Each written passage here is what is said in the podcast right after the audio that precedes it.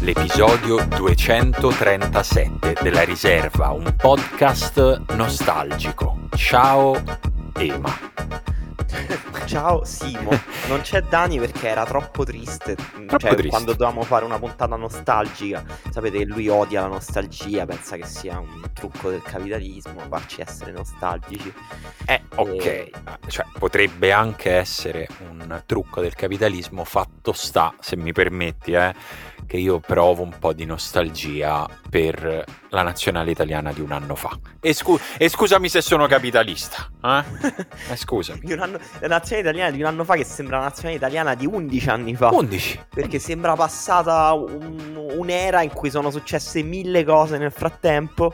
È Invece è passato soltanto un anno, anche, ma anche ne- un po' nelle nostre vite. A me sembra che nella mia vita sia cambiato molto rispetto a un anno fa. Guarda, sì, cioè nel senso in generale sembra che sia passato più di un anno e questo immagino che sia un po' la coda lunga del fatto di venire da due anni senza senso, come sono stati quelli pandemici che ci hanno proprio rotto le coordinate dello spazio-tempo. Però sì, sembra passato molto più di un anno e poi a me è successo l'altro giorno quando Ah, forse proprio in puntata, quando dicevo "Oh, sì, che bello, sono andato a fare la festa per la Roma, voi mi dicevate, ah, come un anno fa. Io ho detto, perché che è successo un anno fa? Ah, sì? E invece era la festa per gli europei della nazionale italiana di calcio che aveva vinto una partita a Wembley. Sì, guarda, io ho avuto quella sensazione un po' di déjà vu addirittura, proprio mezza fisica che ho avuto un- una piccola vertigine quando stavo a casa mia a guardare la partita della Roma insieme ad altre persone. Eh, a casa mia avevamo anche visto la finale degli europei. Sono andato in bagno, faceva caldissimo, stavo facendo pipì, faceva molto caldo perché c'è arrivato pure questo caldo anticipato di almeno due o tre settimane. Sì. Quindi pensavo, cazzo, sembra luglio, cioè sembra che stiamo giocando le Beh. partite della nazionale a luglio. E questo in parte perché mh, credo che stiamo andando velocemente verso mh, il fatto di vivere la nostra vita dentro un grande luglio. Cioè, questo sta succedendo e il clima non sa più come dircelo, continua ad anticipare per dire ehi, hai Passeremo capito? da non ci sono più le mezze stagioni a c'è solo un unico infinito luglio. Non ci sono più le stagioni, c'è luglio. Il luglio è il tempo nel quale succedono le nostre vite eh, e adesso... Che posso dire comunque leggermente meglio di febbraio, cioè se fosse un unico No, lungo certo. febbraio forse sarebbe un pochino peggio. Certo, quello fre- freddo, pioggia, proprio non ce la posso fare. Però diciamo che adesso siamo nel 2022, luglio durerà da metà maggio a ottobre. Questa è la vita. Serenamente. Sì, è- E, e e chissà quante partite la nazionale riuscirà a perdere in tutto questo tempo. Guarda, ti posso dire che ne giocherà tante. Non Sì, so. sembrano... sì, ho visto quando hanno ripetuto i nomi dei prossimi avversari, mi veniva un po' la nausea, Un un, po' da piangere, un po' tipo come facciamo a non farle? Buttiamoci i malati. Tipo, è quando ti dicono, sai che al lavoro la prossima settimana c'è da fare questo, questo, questo, ma sai che forse mi prendo il Mm. Covid adesso. Mi sa che vado a leccare le maniglie della metro. Mi sa che succede così.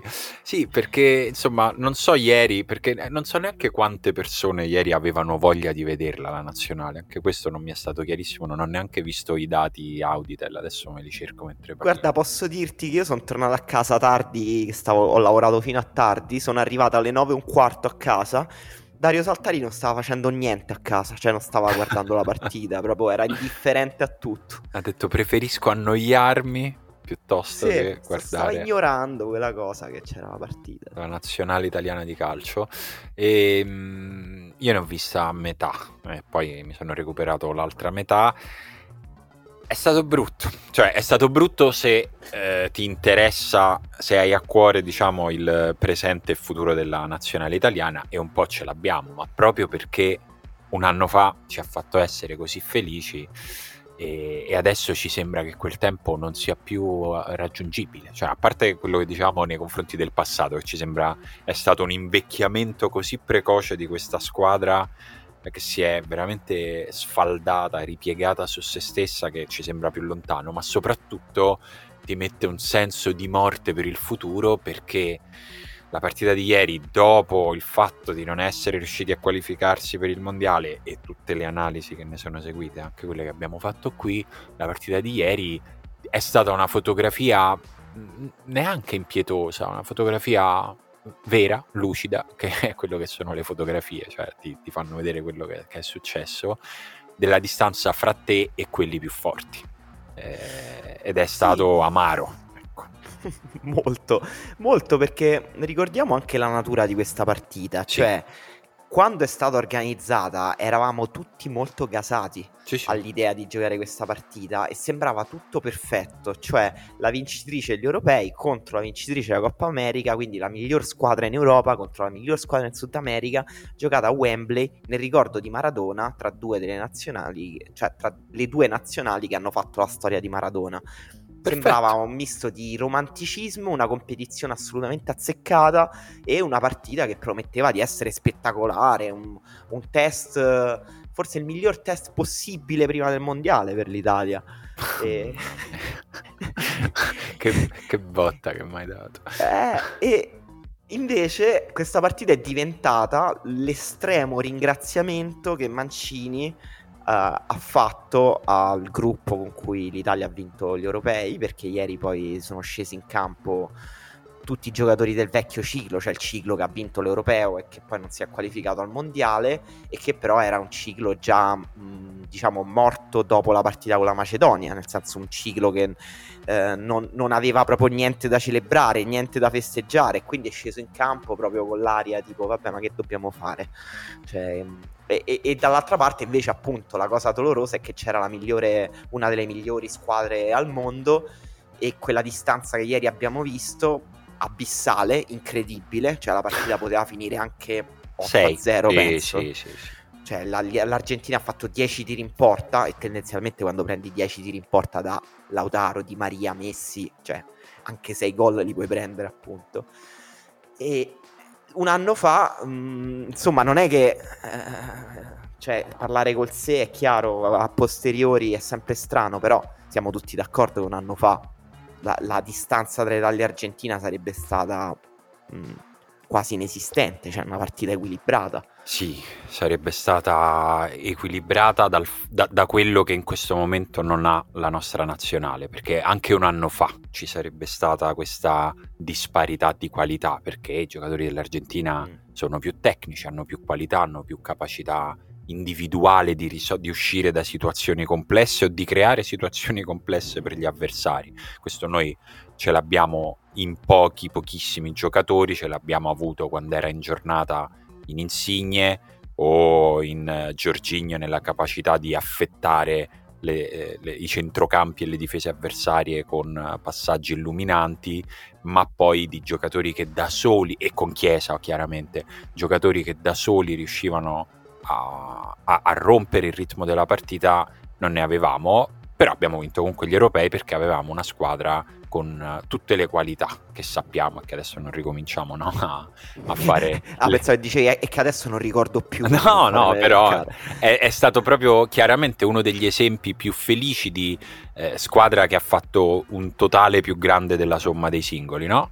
Grazie sì. alla bravura di Mancini, grazie al clima che si era creato, alla collaborazione fra i giocatori, eh, a un po' di fortuna che però ci sta in tutte le vittorie, un po' di eh, situazioni nei momenti chiave che hanno girato bene, ma era una squadra che aveva meritato di arrivarci alla fine dell'Europeo, poi puoi vincerlo, puoi perderlo, ma se l'era meritato.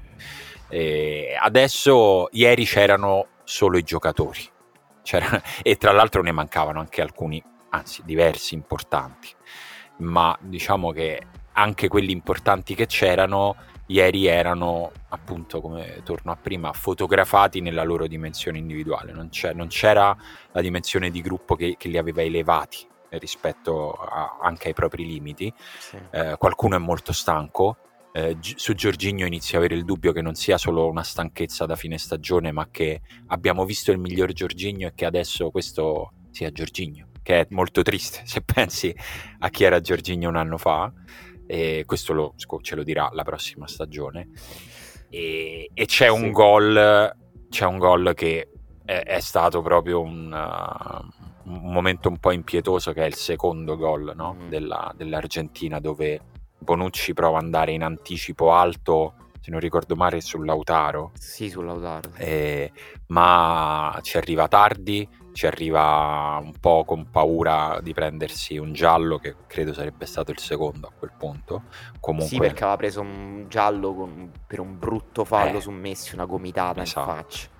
E, e, quindi sbaglia, sbaglia il tempo e il modo di quell'anticipo, questo fa sì che Lautaro possa dare una bella palla eh, in, e poi creare la profondità per Grande Di Maria. Azione. Grandissima azione e lì la cosa che un po' diciamo da amante del calcio e anche amante dei difensori mi rompe il cuore vedere Chiellini che sa perfettamente quello che deve fare ma non ce la fa non sì, riesce sì. a eh, impedire a Di Maria di arrivare su quel pallone e Chiellini era uno eh, bravo a fare quella cosa, anche solo a tagliare lo spazio con il corpo, a impedire di arrivarti con, sempre con quelle cose che gli avversari dicono ma questo è fallo, ma poi a Chiellini sì, non glieli fischiano perché è bravo a farlo e ieri lui lo vede solo passare e poi Di Maria è Di Maria.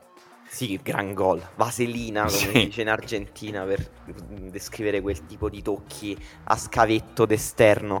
E, ehm, la, la, cosa preoccupante di quell'azione di Bonucci è che Bonucci, a differenza di Chiellini, che ieri dava l'addio all'Italia, che era davvero l'unica presenza per cui sarebbe stato giustificato un addio emotivo, cioè un, una dimensione nostalgica, diciamo mentre invece è stato triste che c'è stata per tutta la squadra una dimensione nostalgica, era un congedo per tutti quasi. La cosa preoccupante di, di Bonucci invece è che se Chiellini se ne va lui dovrebbe rimanere, in teoria dovrebbe continuare a giocare in nazionale, verosimilmente anche titolare perché non solo perché è uno dei leader della squadra e comunque si è intenzionato a continuare con la nazionale gioca, ma anche perché effettivamente mh, non ci sono molti difensori affidabili dietro di lui quello è molto preoccupante, come è preoccupante quello che dici su Giorgini, come è preoccupante il fatto che l'Italia ha perso delle cose che sono sicuramente dei principi e delle certezze tattiche, eh, e le ha perse non adesso ma da dopo l'europeo. Ieri ancora una partita senza gol, dopo la partita senza gol con la Macedonia, quella con l'Irlanda del Nord, quella con la Svizzera. Anche con la Svizzera l'Italia aveva segnato nell'altra partita di ritorno, aveva segnato solo un gol quindi una squadra che mh, non riesce a segnare per le proprie carenze individuali, ma evidentemente anche per una perdita di eh, sicurezza e automatismi tattici che per tutto il ciclo di Mancini avevano aiutato a superare la carenza di talento individuale. Poi ieri non c'era neanche Immobile, che però sappiamo in nazionale è raramente un fattore. E però si è perso soprattutto, lo dicevi pure tu, proprio uno spirito di squadra. Cioè l'Italia è sembrata proprio senza anima. Eh, ha fatto buoni 25 minuti, alla prima difficoltà è andata giù, a terra, secondo tempo uguale, parte benino, prova a replicare. E quella, quella, è stata la sensazione triste della partita di ieri secondo me che prov- l'Italia in alcuni momenti ha provato a rievocare il suo stile di gioco il pressing alto, la riconquista alta del pallone il controllo del possesso con Giorginio e però non c'è riuscita cioè eh, eh, sembrava un po' uh, tipo una vecchia, tipo che ne so, vedere oggi di Purple, cioè tipo una band di boh, 30 anni fa che prova a rifare le cose di 30 anni fa. Oh, e... Con le sì, nel senso, poi magari un po' ti dice qualcosa però soprattutto ti, ti, fa venire nostalgia di quando eri giovane e quando quelle cose ti riuscivano con freschezza ed eri perfettamente allineato col mondo che ti circondava. Sì. Invece ieri l'Italia era un po' cosplayer di se stessa, però decadente. E, e secondo me una cosa che um, abbiamo un po' sottovalutato è anche come quest'anno tanti giocatori che fanno l'ossatura di questa squadra abbiano giocato un'annata sottotono. Uh, Giorginio è uno, l'hai citato tu, ehm, Barella, una stagione comunque un po' di transizione rispetto a quelle precedenti. Ehm, ovviamente Insigne, Locatelli ha avuto una stagione molto difficile, Pessina non ha quasi mai giocato nell'Atalanta. Poi il frutto è stato anche un tridente che abbiamo visto ieri, che era eh.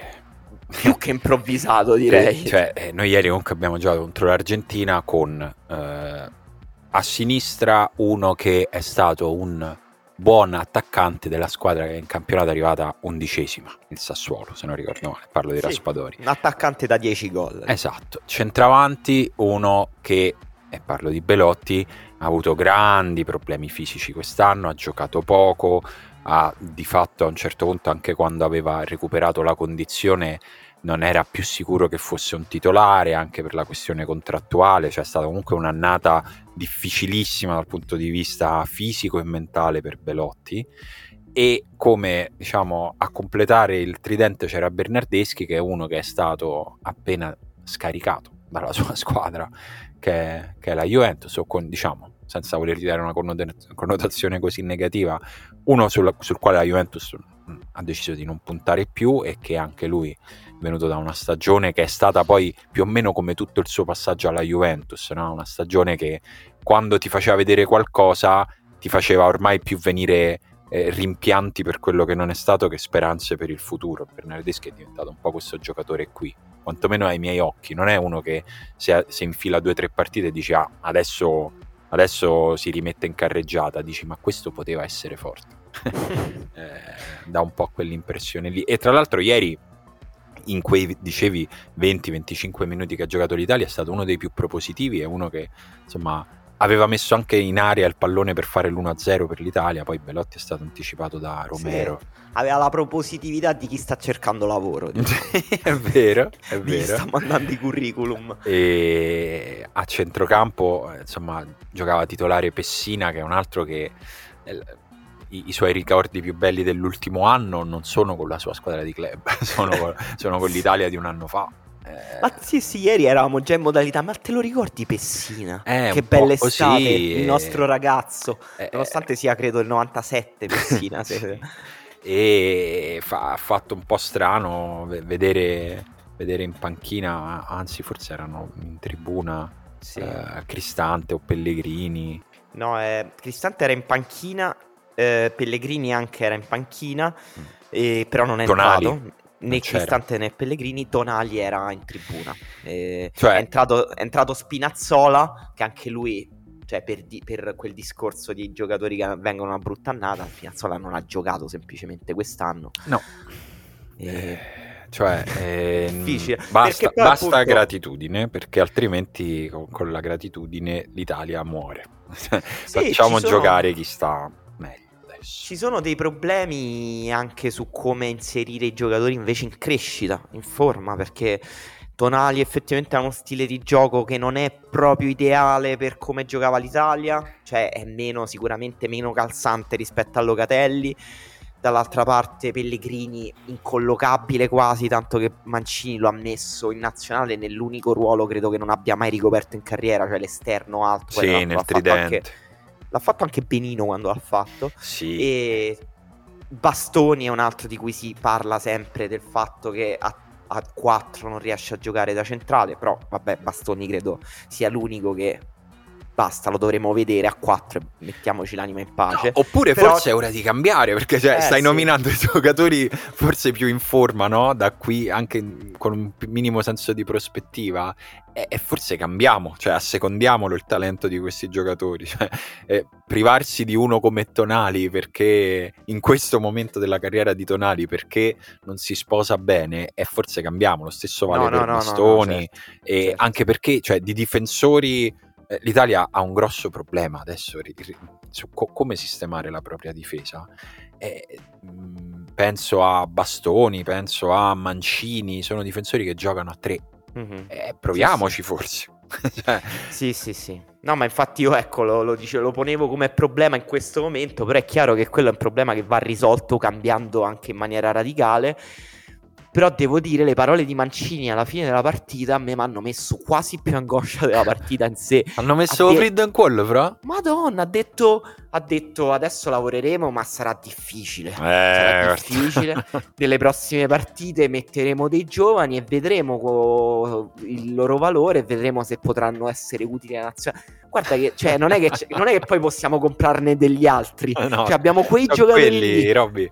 vedremo sì. questi, questi tanto famosi giovanis di cui si fa un gran parlare.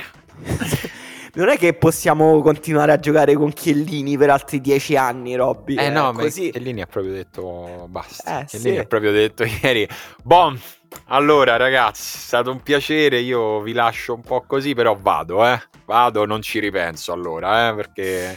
Ah, a me la cosa che ha fatto, tra le cose che hanno fatto impressione della partita di ieri sera è che giocatori che noi, forse sbagliando, quest'anno abbiamo considerato un po' in una fase malinconica, un po' viale del tramonto di una carriera incredibile come Di Maria o Messi, ieri ci hanno distrutto, ci hanno mangiato l'anima, sì. Cioè, ma anche dal punto di vista fisico, cioè Messi se n'è andato a Di Sì. Lorenzo, e- e- Sì. co- sembrava Messi di dieci anni fa. Sì, sì, ci hanno aperto. Di Maria ha fatto delle giocate incredibili che ho pensato se Di Maria viene in Serie A forse, eh, no- no- non lo so, facci, co- pa- corrompo gli altri allenatori per comprarlo al fantacalcio. Sì, eh, infatti Eh. appunti da- d- che vengono dalla serata di ieri sera, così ce ne andiamo da quella serata.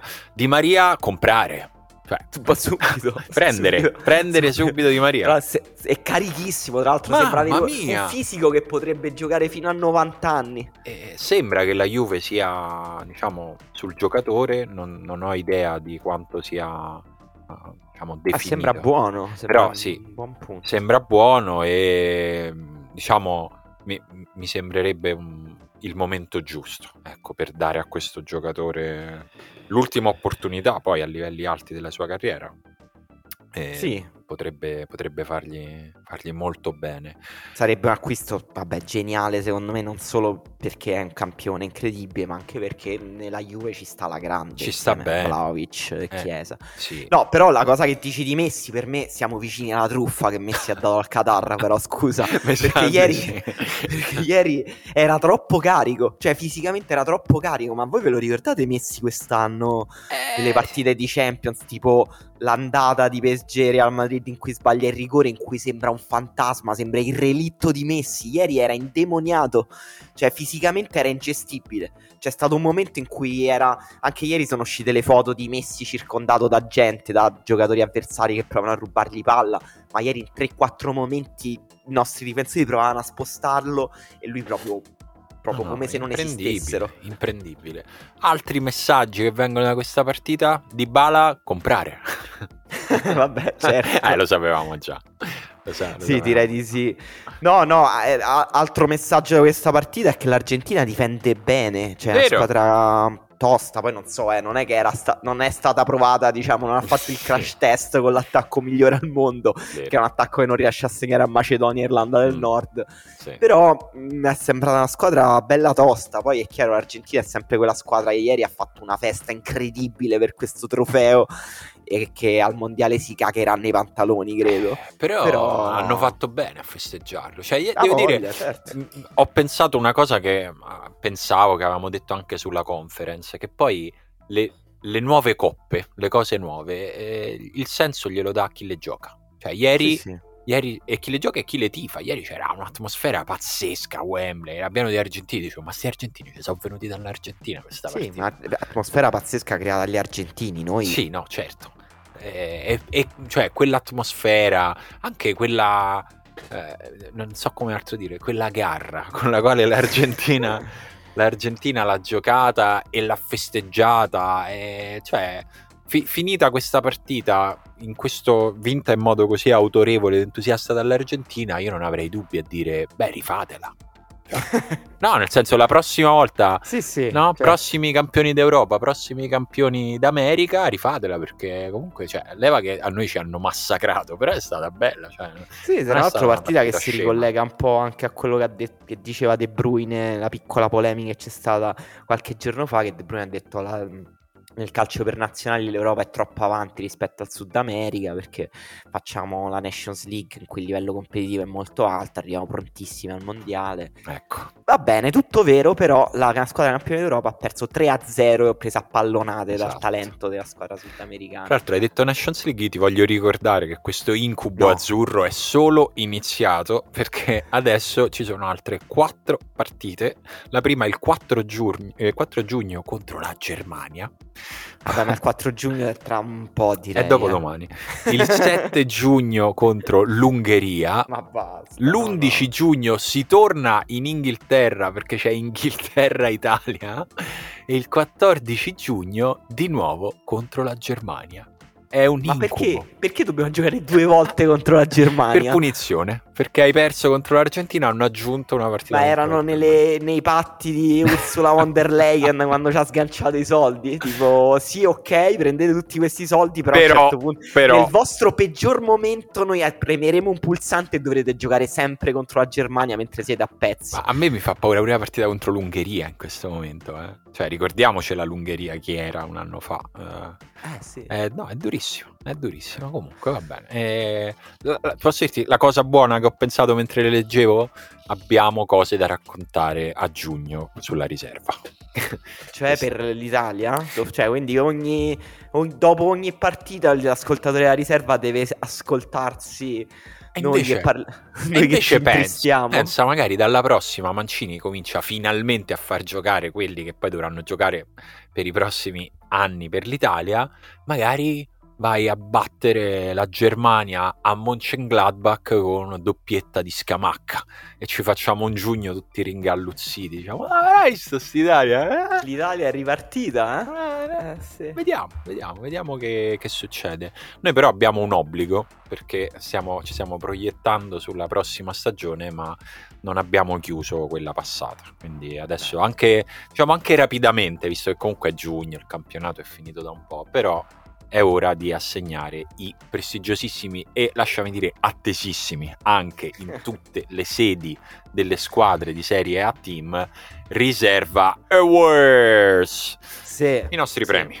I nostri premi. I nostri premi, vabbè, eh, lo, facciamo da qualche anno, Sì. insomma. Sì, sì, sì. Eh, è ora Ah. di, di dire chi, secondo noi, si è distinto nell'ultima, nell'ultima stagione.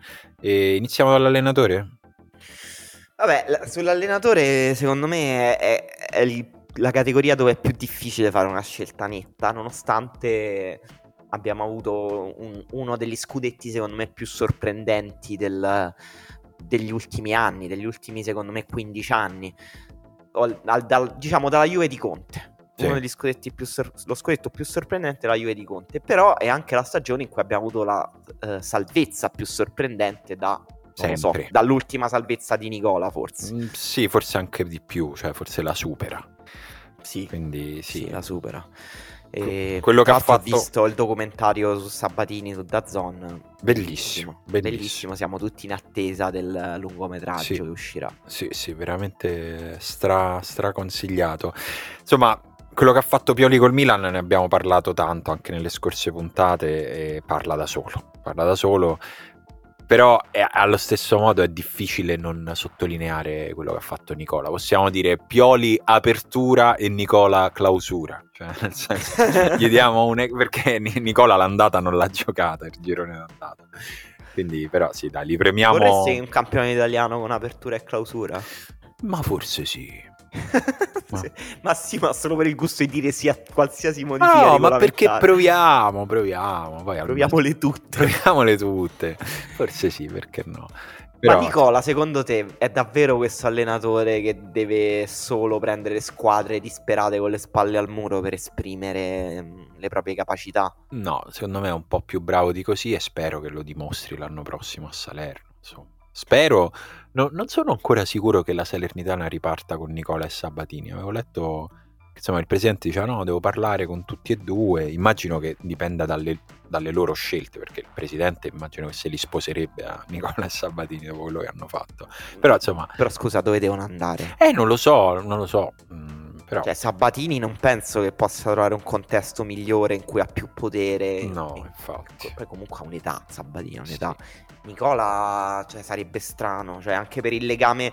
Cioè, io sono d'accordo con te che non è quel tipo di allenatore che salva solo squadre disperate, però è vero che mi sembra un allenatore che ha bisogno di creare un- una connessione emotiva col proprio gruppo che è molto più importante dei principi tattici che può trasmetterli o del progetto che può creare e quindi sarebbe strano andare via da un, un contesto in cui ha creato questa energia. No, è vero, è vero, se no sarebbe assurdo, cioè proprio assurdo, quindi Eh, speriamo che l'anno prossimo Nicola ci possa dimostrare a Salerno che è un allenatore da Europa League. Eh? Vediamo sì. se sarà in grado. Sicuramente, cioè, le aspettative sono basse. e, vabbè, allenatore quindi un ex eco sì, Nicola. Nicola. Sì, sì, sì. Però per il portiere invece non ci sono molti dubbi. Diciamo.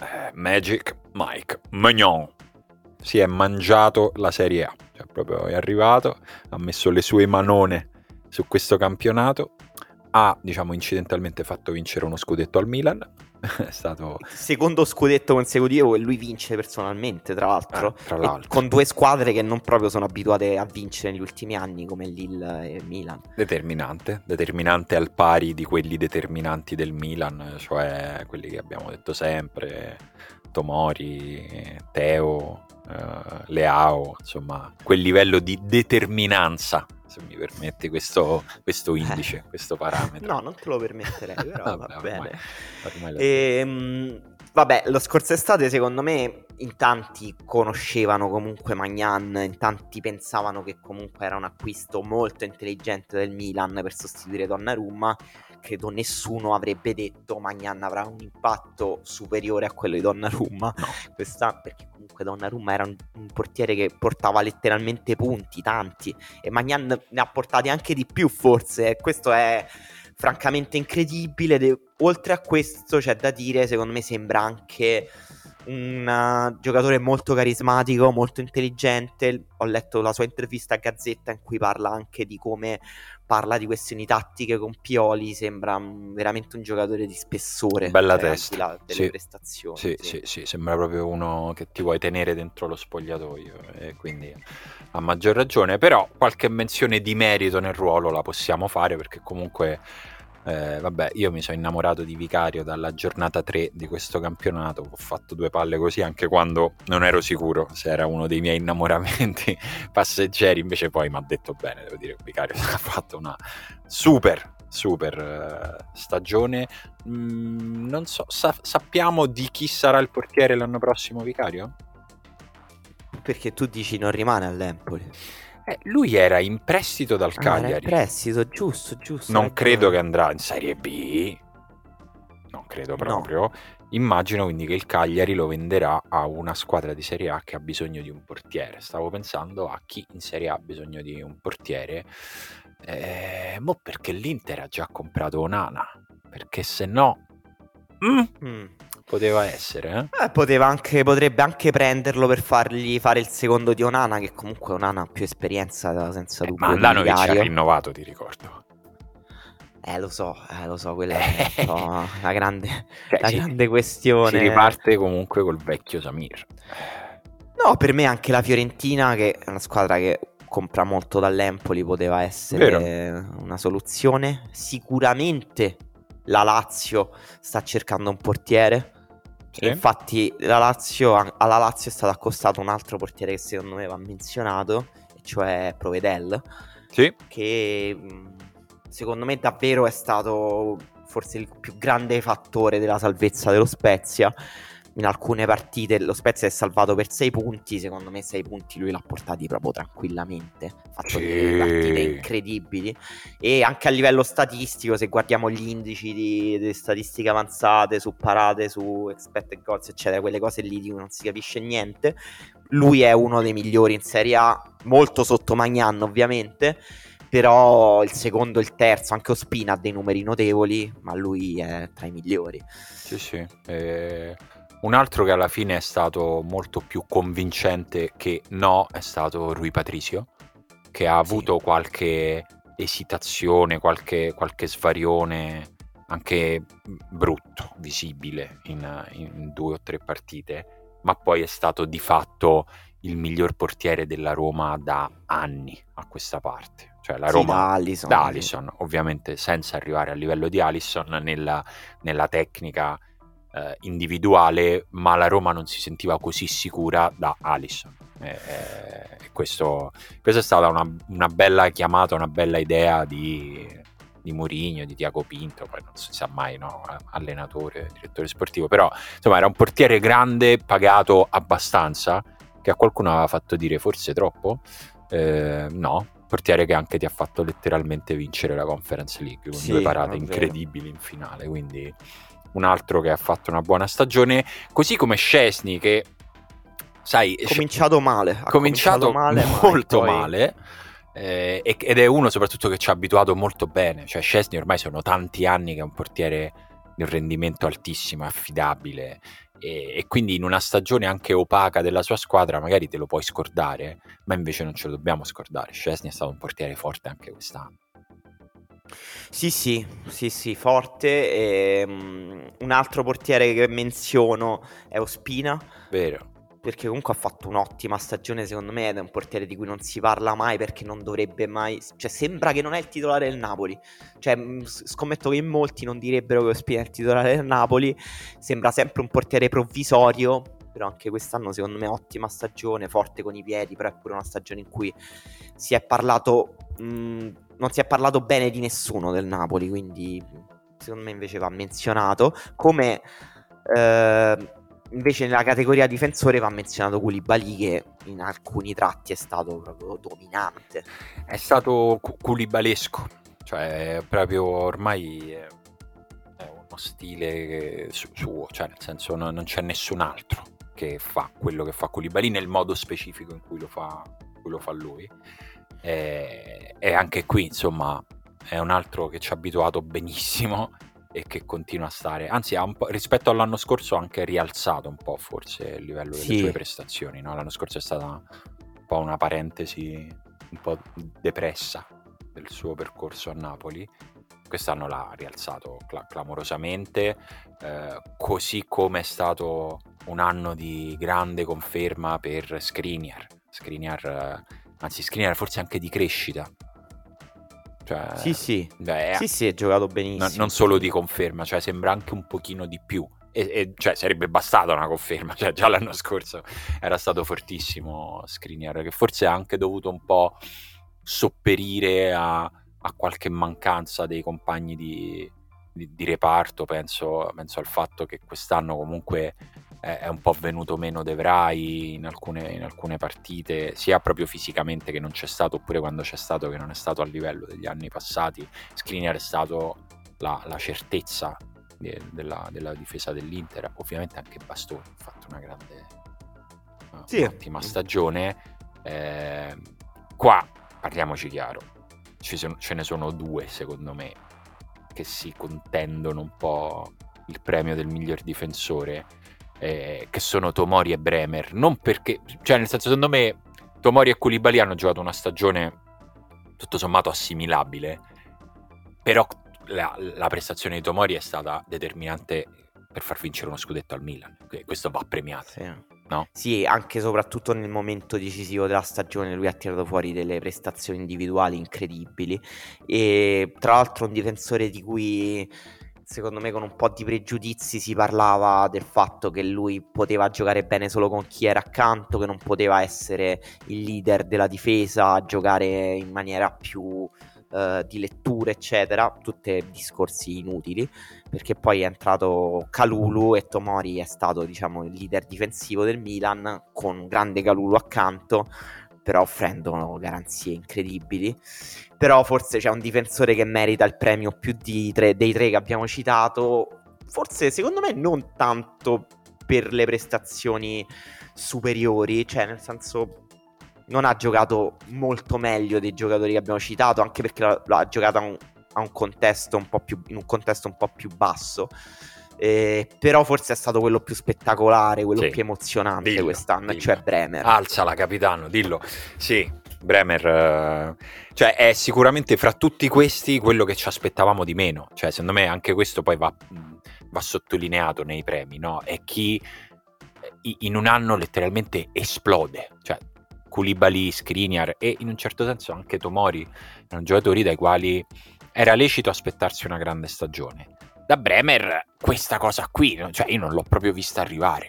a un certo punto ho detto, ma quando è che Bremer è diventato Beckenbauer? Ma che, ma che No, fa? fortissimo, Cioè- fortissimo. Tra l'altro c'è un giocatore che ha, ha avuto alcune prestazioni individuali contro i migliori attaccanti del campionato incredibili, cioè soprattutto contro Vlaovic ha, ha tirato fuori delle prove difensive ma sì, ma pazzesche. Se li ha messi tutti in tasca, è stato è stato pazzesco. Sì, d- diciamo rispetto agli altri nomi che abbiamo citato, è un difensore che ancora deve dimostrare, secondo me, di giocare in contesti meno peculiari del Torino di Juric. Vero. Però credo che lo vedremo presto perché secondo me sarebbe difficile vedere Bremer a Torino anche il prossimo anno. Mm. Sarà difficile. Sembra molto difficile. Sarebbe un po' una riedizione de- dell'estate in cui sembrava molto difficile che rimanesse Belotti e poi è rimasto cioè, sarebbe a quel livello lì, perché adesso ci sembra, cioè, Belotti è stato un, un'estate in cui era un oggetto del desiderio di tanti e abbastanza incredibilmente Cairo riuscì a, a, tenerlo. Sì, anche se credo che Cairo potesse tornare indietro. Ah beh certo, si parlava di quotazioni di 80 milioni eh, come, così come adesso per Bremer se ne parla di boh, 40, 45, insomma. Devo dire che quando al Torino si accostano queste cifre c'è un po' lo zampino di alcuni giornali, sì. però... Trovi? Non so, non so. Mi sembra so. Che sì, che alcune cose sul Torino non lo insomma, so, siano non leggermente. Non mi piace quando diciamo. sei così malizioso, Emanuele. Non mi piace, non mi piace. Comunque, noi il nostro premio glielo diamo anche se non eh, diciamo afferiamo al gruppo RCS. Comunque, pare a scusa, breaking news Vai. che Sabatini effettivamente lascerà la Salernitana. Cazzo, vedi, io l'avevo capito che c'era qualcosa. Eh, immagino, spero per, per lavorare da un'altra parte cioè nel senso non per fermare. Leggo divergenze con Iervolino sul tema agenti. Ah, vedremo, vedremo. Eh, beh, Sabatini è uno che ha una fitta rete di, cioè nel senso la, il suo, la, la, la sua professionalità l'ha, l'ha proprio fondata sul fatto di saper avere un rapporto con i procuratori, che è anche una cosa che chi non sapeva leggere la realtà a Roma aveva trasformato in Sabatini prende le stecche dai procuratori, prende i soldi. Sì, c'era la famosa pagina Facebook Le stecche, le stecche di Sabatini. Sabatini. Questo è il mondo in cui ci tocca vivere. e andiamo sul centrocampo. Dai, che dobbiamo accelerare, che oggi è puntata flash. Ehm, ci sono stati tanti centrocampisti che ci hanno fatto battere il cuore quest'anno. eh, fra quelli parto dalle sorprese, cioè da quelli che hanno overperformato rispetto alle loro stagioni passate. Ci metto sicuramente Barak, che ha fatto stagione incredibile al Verona. Tanti sì. gol, tanta qualità, tanta quantità, tanto di tutto. Um, Uno dei giocatori, credo il secondo per chilometri percorsi in Serie A. Sì, credo anche, questa veramente marginale, ma forse uno con quelli con la più alta fantamedia del campionato, se non la più alta, mi sembra media dell'otto al fantacalcio, una cosa folle, cosa così. Eh, ma io ne- nella categoria di chi quest'anno è esploso ci metto anche Tonali e Pellegrini, che erano ovviamente giocatori sui quali c'erano tutti i fari puntati, perché uno capitano della Roma, uno grande acquisto e grande promessa del Milan, ma poi quest'anno hanno fatto proprio il passaggio da ragazzi a uomini che si caricano una grande squadra sulle spalle, tutti e due. Sì. In, in tempi e modi diversi, Tonali più verso la fine del campionato, Pellegrini forse in modo meno dirompente ma in modo più continuo per tutto il campionato. E, insomma, due, due ottime stagioni. Sì, Tonali non, noi non assegniamo il premio di giocatore più migliorato, però mh, mm, Tonali credo mh, mm, si possa dire insieme a Caprari il giocatore proprio sì. che ha fatto il salto più imprevedibile. Sì. Cioè io proprio non... Dopo l'anno scorso avevo seri dubbi sul fatto che Tonali potesse giocare a quel livello, invece ha mostrato delle qualità che io non pensavo neanche avesse, cioè mh, un'intensità, un'aggressività e poi è stato anche cioè, si è affermato anche come giocatore molto forte a livello simbolico, cioè un giocatore sì, sì. molto amato dai tifosi, che mette una, uno spirito in campo, un'emotività dei sentimenti che rendono anche speciale la sua presenza in campo. No, no, infatti non a caso lo associavo a Pellegrini perché sono due, due figure che si assomigliano anche proprio per la centralità dell'amore dei loro tifosi, no? Eh, Pellegrini, fra l'altro, eh, una posizione che finalmente non è più scomoda, mi viene a dire, cioè quello di essere un romano calciatore forte, capitano della Roma, eh, che insomma dopo Totti e De Rossi è stato difficile. Florenzi ci è rimasto un po' schiacciato in questa, in questa cosa qui, per, anche perché era il primo dopo quei due. Eh, Pellegrini ha saputo navigare questo mare anche con prestazioni di livello alto, altissimo, eh, anche un po' aumentando la propria capacità di incidere sotto, sotto porta. Pellegrini, a parte che quest'anno ha imparato a tirare le punizioni dal nulla, cioè una cosa sulla quale Pellegrini a Roma veniva un po' preso in giro, no? Ne tira tante, non segna mai, quest'anno è diventato un cecchino. Punizioni bellissime, pesantissime, gol che hanno portato punti fondamentali per la Roma. E poi è proprio cresciuto. Si vede proprio che è un ragazzo del quale adesso nessuno verrebbe in mente di dubitare che possa essere il capitano di una squadra che ambisce a, non so, andare in Champions League, cioè di quel livello lì. Sì, anche se il nostro premio il miglior centrocampista alla fine lo diamo a Marcelo Broz. Ma sì, che ha fatto una, certo. una stagione maestosa. Secondo me è il miglior giocatore dell'Inter quest'anno, nonostante nell'Inter ci siano state tante prestazioni individuali enormi, stagionali, ma Brozovic è stato pazzesco. Eh, diciamo Barak secondo per chilometri percorsi perché Brozovic è ovviamente il primo, è sempre il primo. I chilometri che fa Brozovic sono sempre coperti con intelligenza incredibile. Eh, ha, è, ha un dinamismo pazzesco, un'intelligenza nelle scelte che diventa affilata, più affilata anno dopo anno e ha un dinamismo che secondo me in certi momenti pensavo forse l'Inter può giocare con solo lui a centrocampo, cioè potrebbe anche bastare. Lo ha mostrato quest'anno secondo me anche in partite di alto livello contro il Liverpool ha fatto due partite giganti, secondo me. E è un giocatore che anche raro, cioè ha delle caratteristiche rare nel calcio contemporaneo in generale per come abbina dinamismo, intelligenza, qualità tecnica e anche, secondo me, in alcuni momenti anche un'incidenza negli ultimi metri di campo che sembrava aver un po' perso negli ultimi anni. Sì, è vero, è vero. Eh, devo dire, di Brozovic forse è il premio che si assegna più facilmente per sottrazione, cioè si è visto cosa era la sua squadra senza di lui, quanto ha faticato l'Inter senza Brozovic, forse per, da questo punto di vista mh, nessun altro ha avuto un impatto così determinante nell'esserci e nel non esserci. Inzaghi è impazzito per cercare di sostituirlo e non ci è riuscito perché e non è una colpa, cioè nel senso non ci si può sempre riuscire, eh, perché alcuni giocatori sono speciali e Brozovic quest'anno è stato speciale. Eh, sì. E, e, questo, e, questo, è chiaro. E, ehm, mh, c'è un altro giocatore che è stato speciale quest'anno. Emanuele, mi sento, mi sento di dire. Cosa, dove mi dovrebbe portare questo gancio basic a parlare del giocatore che ha segnato un gol partendo dalla propria area saltando tipo 8 giocatori e segnando nella por- nell'altra porta nella partita tipo decisiva per lo scudetto? Sì, eh, cioè Teo Hernandez. Teo Hernandez che si aggiudica la categoria di migliore esterno lo abbiamo aggiunto un po' per avere un premio in più da dare visto che ci sono tanti giocatori forti, un po' perché comunque eh, è una peculiarità, cioè nel senso è una cosa che, che, gli allenatori cercano nella costruzione delle rose, sia che siano esterni bassi, esterni alti o come nel caso di Teo Hernandez tutte e due le cose. Eh, sì. che è il motivo per il quale è, è, veramente ovvio che questo premio debba andare a lui. È così ovvio che mi viene più voglia di parlare degli altri che avevamo messo in nomination, sinceramente, sì. perché tanto ne abbiamo parlato tutto l'anno di Teo, no?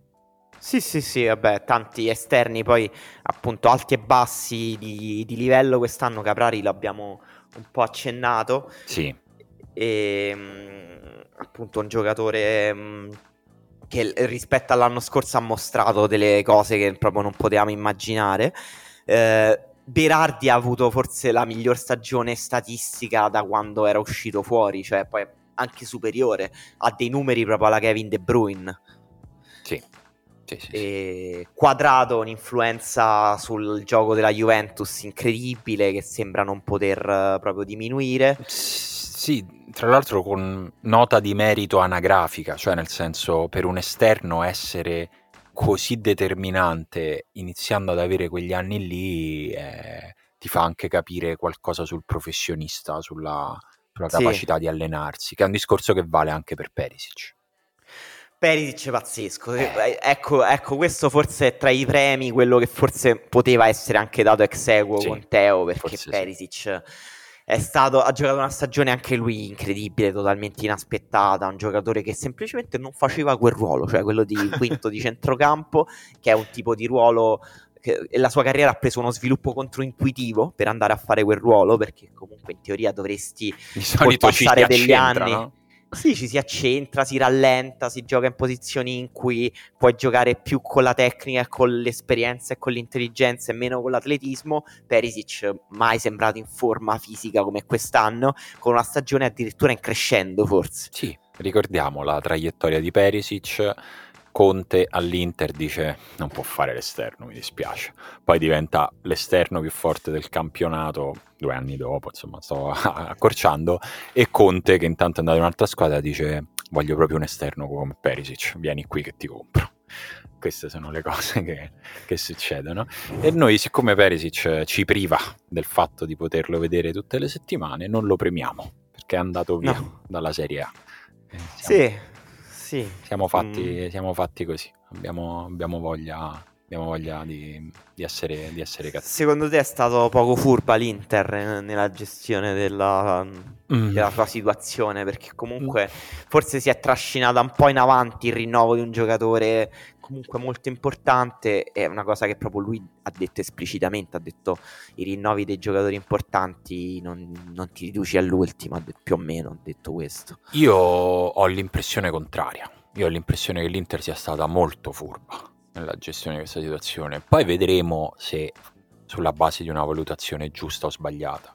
Ma io ho l'impressione che le cose siano andate esattamente come, come voleva farle andare l'Inter, che si è tutelata per tempo, ha tenuto il giocatore vivo, attivo e sulla corda e ha spremuto fino all'ultima goccia che poteva spremere in nero-azzurro, avendo un giocatore fantastico fino alla fine e poi però è rimasta sulla valutazione che aveva fatto, cioè di sostituire un giocatore forte con un altro giocatore forte ma più giovane.